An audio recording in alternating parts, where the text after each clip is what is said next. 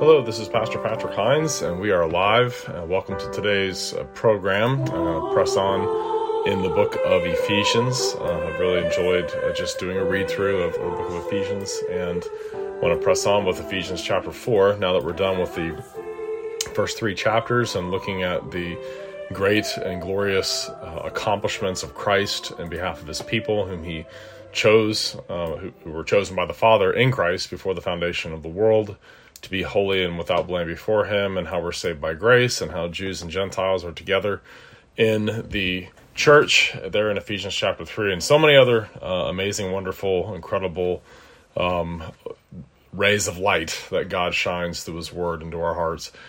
Ephesians chapter four really begins the application section, although there's still there's still quite a bit of teaching and quite a bit of um, positive teaching stuff here, but this really begins the application Uh, of what was done in Christ. So let's go ahead and, and just press into Ephesians four, verse one. I therefore, the prisoner of the Lord, beseech you to walk worthy of the calling with which you were called.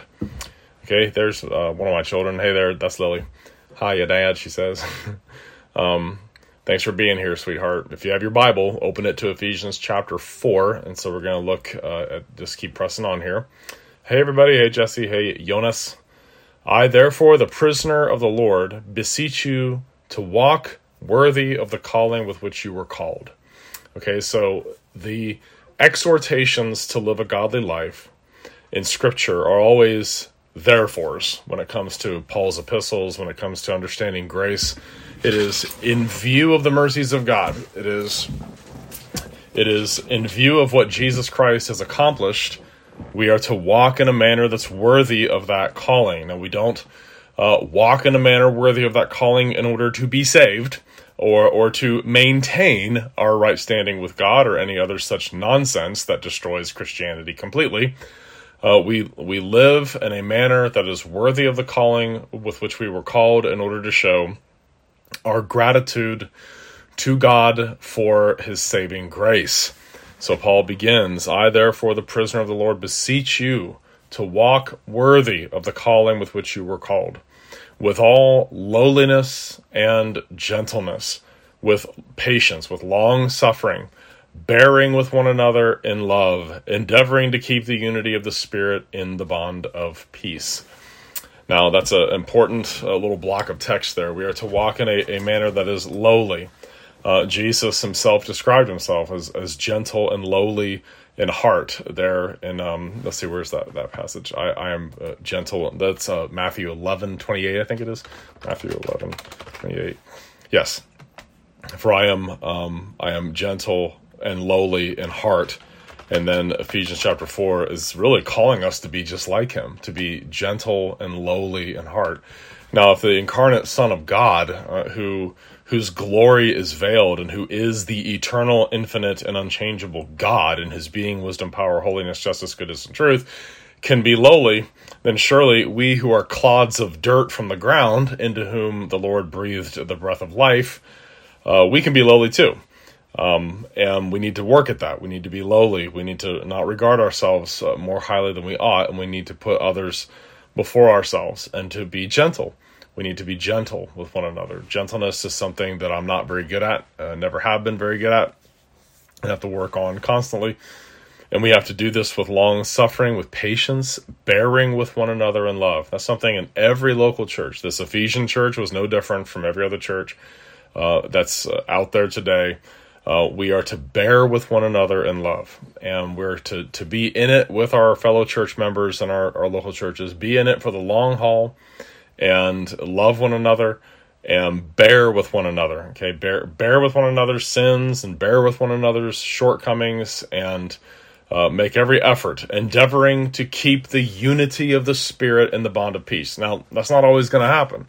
And the churches, uh, we're told throughout Scripture, are going to have problems. They're going to have problems with false doctrine and uh, wicked and evil people that will stand up and be divisive and will will speak perverse things to to draw away disciples after themselves. But those that know and love Christ are to live their Christian lives bearing with one another in love for each other in the local church, endeavoring to keep that unity of the Spirit in the bond of peace.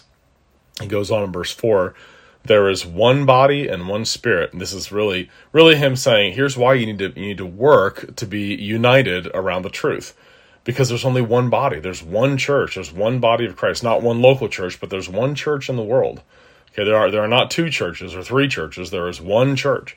It's one body of Christ, and there's one Holy Spirit who indwells every believer, no matter where they go to church or whatever. Just as you were called in one hope of your calling, one Lord, one faith, one baptism. Okay, so there's one Lord Jesus Christ. He is the same Lord of every single Christian person. There are not classes of, of Christian people. There's not first class and second class, third class. There's not Jewish Christians, Gentile Christians.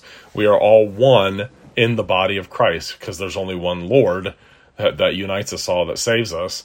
And there's one faith. There's one system of truth, one system of teaching and doctrine that's given to us in Scripture.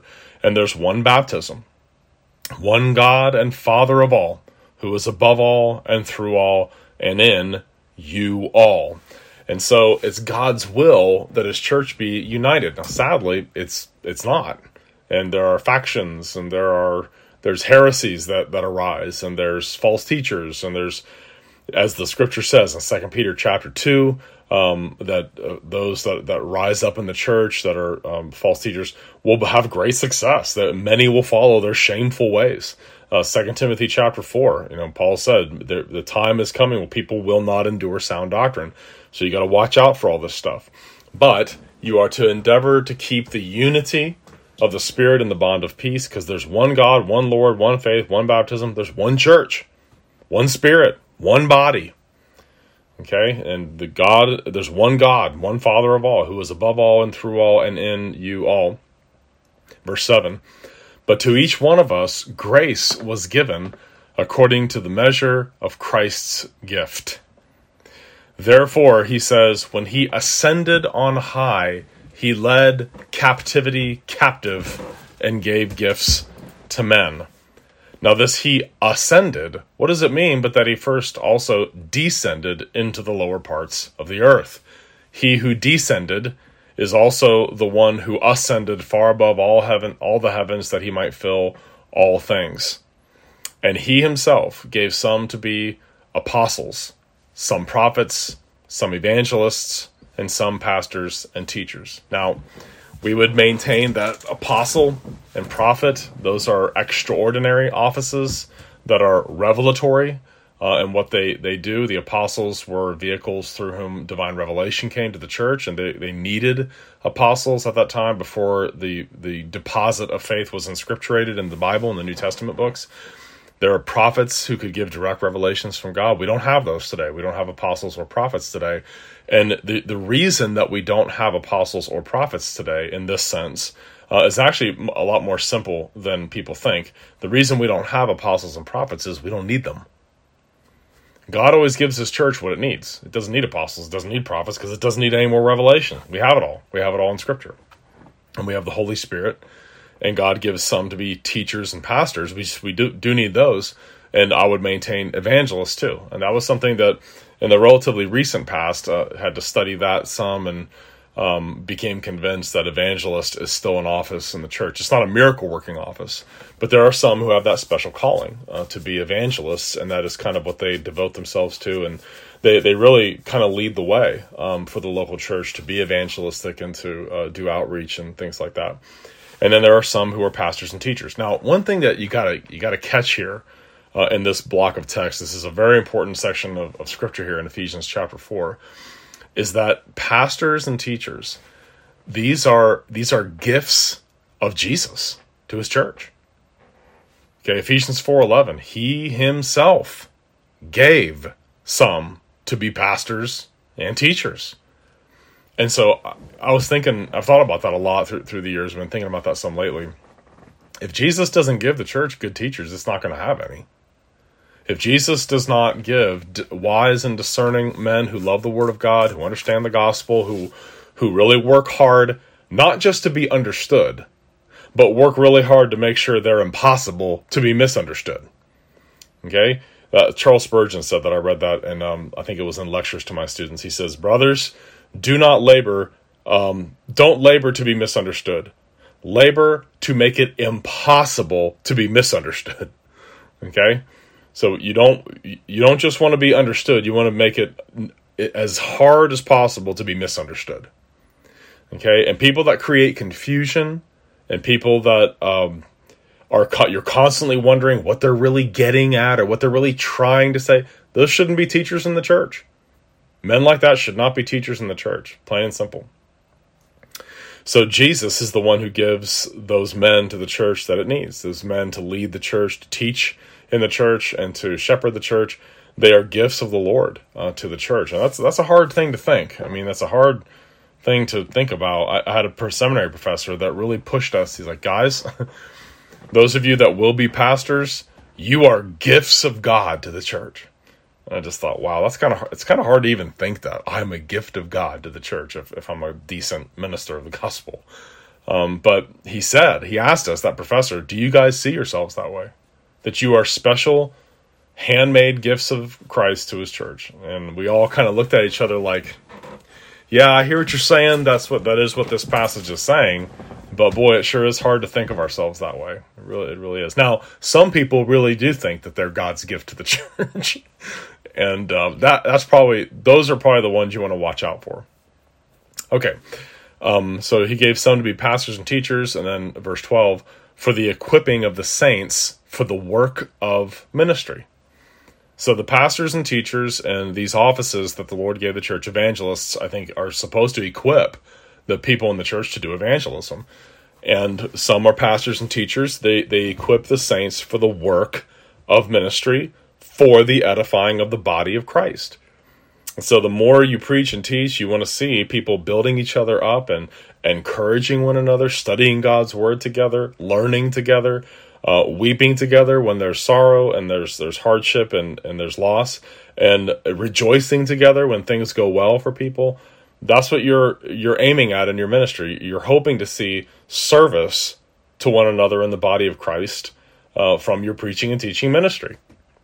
And verse thirteen, here's the goal, till we all come to the unity of the faith and of the knowledge of the Son of God, to a perfect man, to the measure of the stature of the fullness of Christ, that we should no longer be children, tossed to and fro, and carried about with every wind of doctrine, by the trickery of men and the cunning craftiness of deceitful plotting. So the thing that you, you want to produce is people that have discernment. People who are not children in their understanding, but are mature in their understanding, so that they are not tossed to and fro and carried about with every wind of doctrine by the trickery of men, in the cunning craftiness of deceitful plotting. You think, you know, to be a Christian, to be a pastor, I've had to train myself To, to do this over the years. You got to think darker of people. You got to think darker of people. And I, I hate to have to do that. And you want to think as well of people as you possibly can.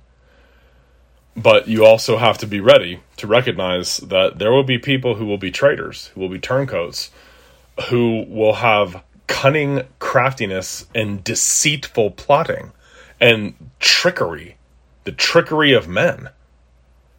And you think, man, that's a that's a rough thing to, to, to think about, and that's going to make church life hard at times, but it happens. It's going to happen. Okay. Um. All right. Let me. Let me well, there's a, a lot of folks talking over here in the channel. Let me just just uh, check real quick and see. Um, um, um, um, um, um. Oh, there's one of mine. There's Paul Garvey. Happy Thursday, mom, me, mom, and Gigi and Hannah. All right. That's okay. That's okay. Um.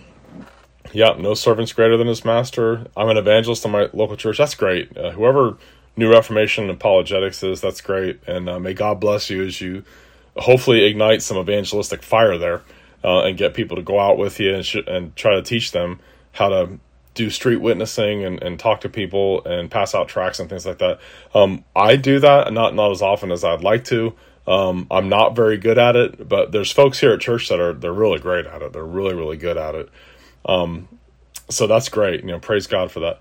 Okay, Mason O. Listen to your video on J V Fesco's Word, Water, and Spirit book like three or five times. That's great. Yeah, been thinking about it ever since. Always wondered about Romans four eleven and the pre-law covenant. Yep, yep, yep, yep, yep. yep. Thank you for all your work, sir. You're welcome. Um, and uh, J V Fesco's book, Word, Water, and Spirit, is outstanding. The, the, the There's a section at the end of it um, that is on paedobaptism, on infant baptism. That's one of the best sections I've ever read. That's actually that's why I did that video. I wanted to read that because it's so good. Okay, I thank God that he has such grace that he allows us to be his instruments. That's right, amen. It, it still blows me away that God could actually accomplish something good through the likes of yours truly, but he does. It's pretty pretty cool. Okay, uh, therefore let no one boast in men, uh, for all things are yours, whether Paul or Apollos. That's right. That's right. It's all of the Lord. Um, it's all his show, and at the end of the day, we are tools. We are instruments in his hand that he does what he wants to with.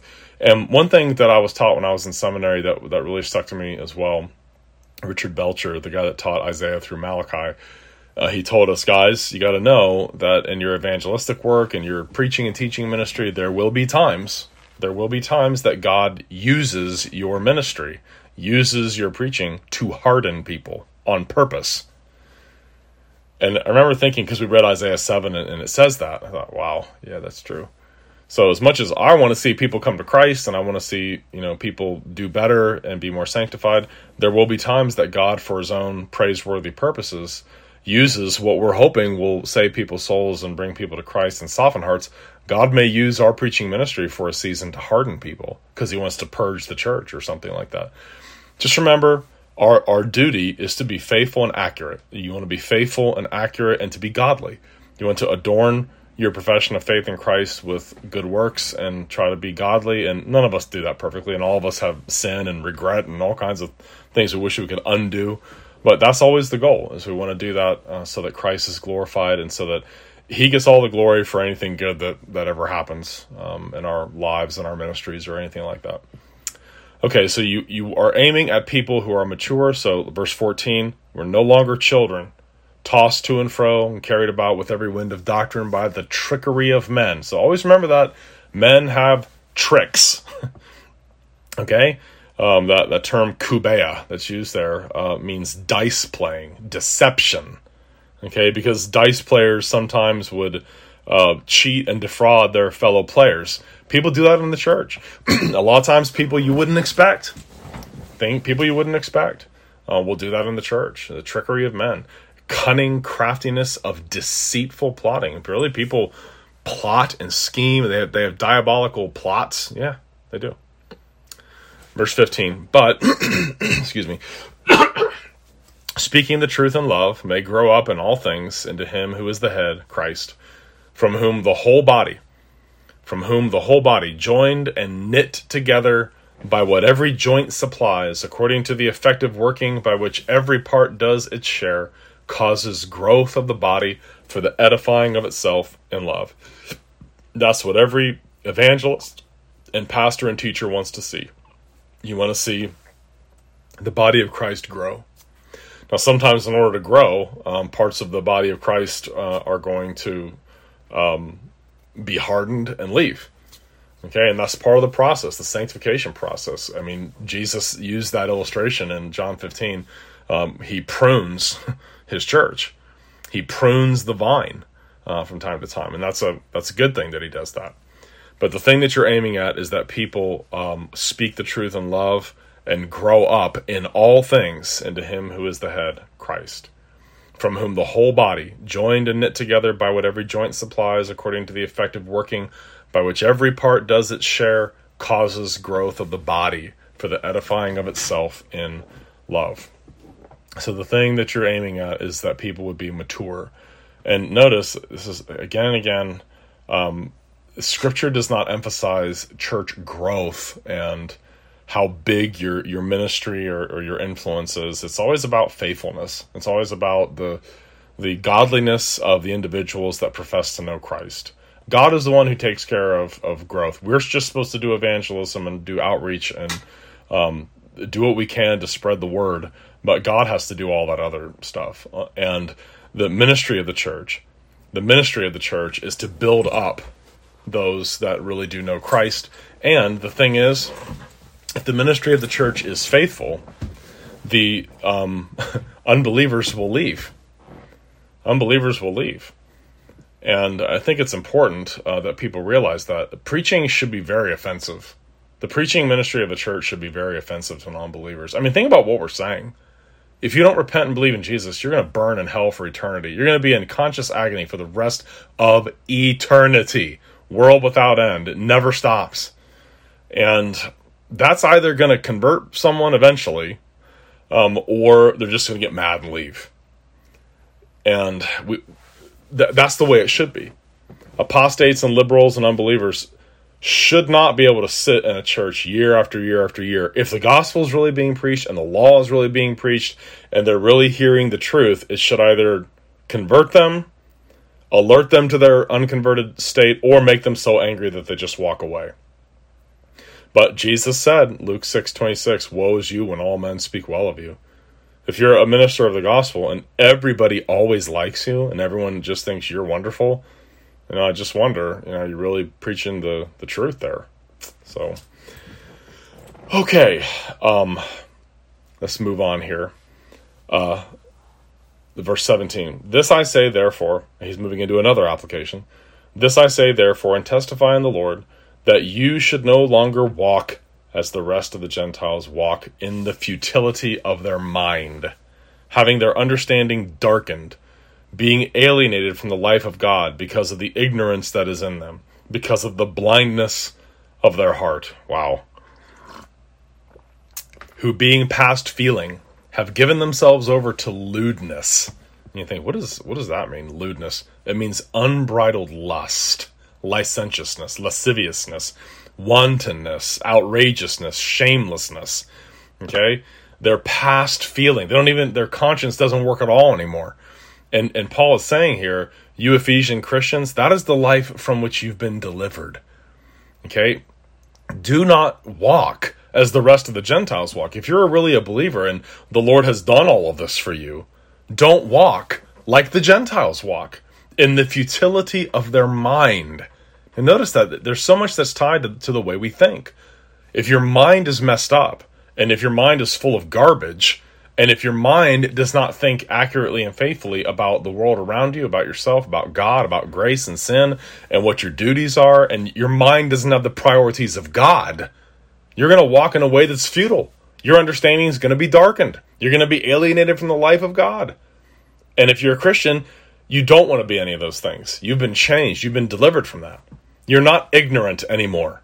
It says that the non-believer walks like that. He he walks in unbridled lust, because he doesn't know God, because he's ignorant of the life of God. He's alienated from the life of God because of the blindness of their heart, who, being past feeling, they've given themselves over to lewdness, to outrageous, unbridled lust, just pursuing everything that's evil and wrong, to work all uncleanness with greediness. And then he says, but you have not so learned Christ. That's not supposed to be true of you anymore. That's the life that you lived before you came to know Jesus. That's the life you lived before the old man died with Christ. You have not so learned Christ, Ephesians four twenty. If indeed you have heard him and have been taught by him, as the truth is in Jesus, that you put off, I, I love this illustration, you put off concerning your former conduct the old man, which grows corrupt according to the deceitful lusts, and be renewed in the spirit of your mind, and that you put on the new man, which was created according to God in true righteousness and holiness. You know, my, one of my older sons is, uh, has started his own business, and uh, he does a lot of, of work. He he does all kinds of stuff, and it's like kind of a construction, maintenance, kind of painting stuff. He does everything like that. He has a, a really nice, big, huge pickup truck with a logo on it, and he just works. I'm so proud of him. He works really hard all the time, and he just really... really is outdoing himself and just a really, really uh, taking names and doing doing great work. But the poor kid comes home. He's a he's, he's twenty. He, the poor young man comes home filthy all the time, just filthy. And uh, because he's actually taller than me, um, he can wear some of my old jeans. And he'll come home and he'll be so dirty and muddy I'll, I'll be like, son, you need to go take the, the jeans off on the back porch. We have an enclosed back porch. I'm like, just leave them back there, and then, you know, take all that stuff off. Don't bring all that mud into the house. And there were a couple pairs of my jeans that have been sitting on the back porch or in the backyard. I'm not kidding you. For like three months, they've been back there, and they're so filthy that it's just un- it was unbelievable. And I finally was like, you know what? I think I can still, I can still um, salvage these jeans. So I went out there, and th- there was mud just crusted all over them. And as I'm back there whacking these jeans against the the uh, wood and against the um, the concrete, trying to get the just get all the hard crusted mud off of it, I was thinking about this illustration here. You put off the old man that w- that grows corrupt according to the deceitful lusts, your former conduct. It's like those jeans that are just caked with mud that's dried on there, baked in there. And I scraped off all the mud and used my hands and my fingernails and just just threw those those jeans all over the backyard, just like whacking them against like uh, pieces of wood on the back porch, and, and got all the, the mud off and put tons of soap into into the uh, washing machine. And they're they're still not completely clean, but they're wearable again. But I think that's kind of the thing. You you you never do get the filth all the way out. You never you never the old man is never gone completely. That's why this is an ongoing process. You keep putting off the old. You you put off the old, put on the new. Put off the old, put on the new. It's a daily thing, and it's something that we have to grow in as we walk with Christ, and as more sin is revealed to us, we got to fight against that sin too, and fight against this sin too, and here's a new habit I need to start. Here's something new I need to get going with. Here's something that's got to be part of my life now. The contemplation of divine things and godly conversation with with uh, other men in my life, or uh, getting together with groups. There's a, there's actually there were uh, four of us. I, there, we were supposed to have five, but the fifth uh, flaked out on us at the end there. But we we meet for pizza once every couple of weeks, and we split a couple pizzas, and we bring our Westminster Confessions, and we read through it out loud together at that pizza place, and we talk for an hour, and then we pray for each other, and it's great. It's great. That's putting on the new man. You need to have habits like that where you can converse about the things of God. It's very edifying to do that. And if you don't do that, or you don't know how to do it, you need to learn how to do it. And you gotta you gotta sit and talk to people, and you gotta pursue the Lord in all those ways. So put off the old, put on the new. Listen to it again. You have not so learned Christ, if indeed you have heard him and have been taught by him, as the truth is in Jesus, that you put off concerning your former conduct the old man, which grows corrupt according to the deceitful lust. Why is that there? Because the old man is still alive in some way. Yeah, he died with Christ, and yet it's like he's still there. And he wants to corrupt you still. The old version of yourself wants to lie to you, the deceitful lusts. And he's saying here, be renewed in the spirit of your mind. Just like Romans twelve, one and two says, therefore, in view of the mercies of God, offer your bodies as a living sacrifice, which is your reasonable service, and that you be transformed. Don't be conformed to this world, but be transformed by the renewing of your mind. You got to think correctly. You got to put away false ideas and put away errors, and you got to think clearly and think correctly about the things of God. You want to be renewed in the spirit of your mind, that you put on the new man. You put on the new man, which was created according to God in true righteousness and holiness. Okay, and that passage there, Ephesians four twenty-four, is, is cited um, about man. Man was created in God's image um, in righteousness and holiness, and with a true knowledge of God, with true righteousness and true holiness. And that's the, the goal there, is once we're converted, once we know Christ, you just are going to be in this constant pattern of putting off, putting off the old and putting on the new. I mean, if you were converted a little bit older, you know that you didn't suddenly think exactly correct about everything. It was a long, it's been a long process, and the process doesn't stop until you're dead. You have to constantly be challenging the way you think about things to make it biblical, to make it according to God's thoughts, not the thoughts of the old man that's growing corrupt according to the deceitful, the lying lusts. And I just want to encourage you, always remember that. When you have lustful thoughts about whatever it might be, lustful thoughts for, for money, lustful thoughts for like cars, or or or covetousness, or lustful thoughts uh, about sex and things like that, they're always deceitful. Your lusts lie to you because they will not satisfy you. They will leave you low, leave you feeling dirty, guilty, sinful, evil. So those corrupt lusts that the old man tells us about, they are lies. They're deceitful lusts, verse twenty-two says. Verse twenty-five goes on, therefore, putting away lying, let each one of you speak truth with his neighbor. So put away lying. Don't lie. Don't lie to each other. Do adults do that sometime? Yep. Don't lie to each other. Let each one of you speak truth with his neighbor, for we are members of one another. Be angry and do not sin. Do not let the sun go down on your wrath, nor give place to the devil. Let him who stole steal no longer, but rather let him labor, working with his hands what is good, that he may have something to give him who has need. Isn't that interesting? Don't steal, work. Don't steal, work. Verse twenty-nine, here's a good one. Let no corrupt word proceed out of your mouth, but what is good for necessary edification, that it may impart grace to the hearers. You know, there, there's there's been some um, some uh, brouhaha of uh, reform y- young reform ministers that think it's cool uh, to really walk the line as far as cursing and, and what they write and what they say, and they'll try to say, well, Paul Paul uses the word scubala, which refers to excrement. Yeah, when he's talking about uh, his own righteousness before God, yeah, it's excrement, it's rubbish, it's dung. That's not Paul using a cuss word, okay? We're not supposed to cuss. We should not cuss or curse or swear like that. We're not supposed to do that.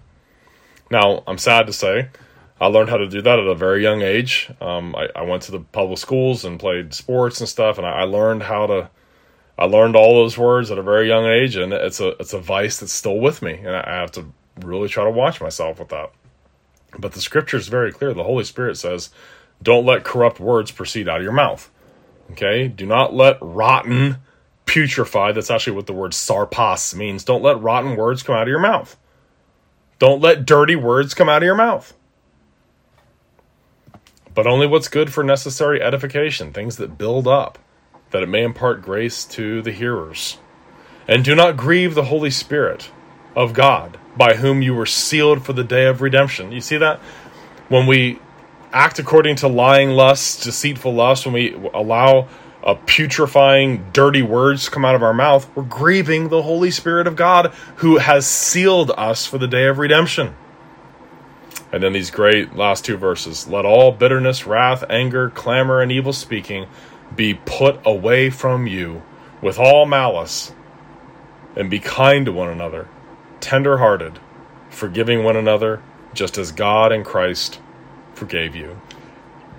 Man, there's just poetic beauty in all that, isn't there? Be kind to one another, tender-hearted, forgiving one another, just as God in Christ forgave you.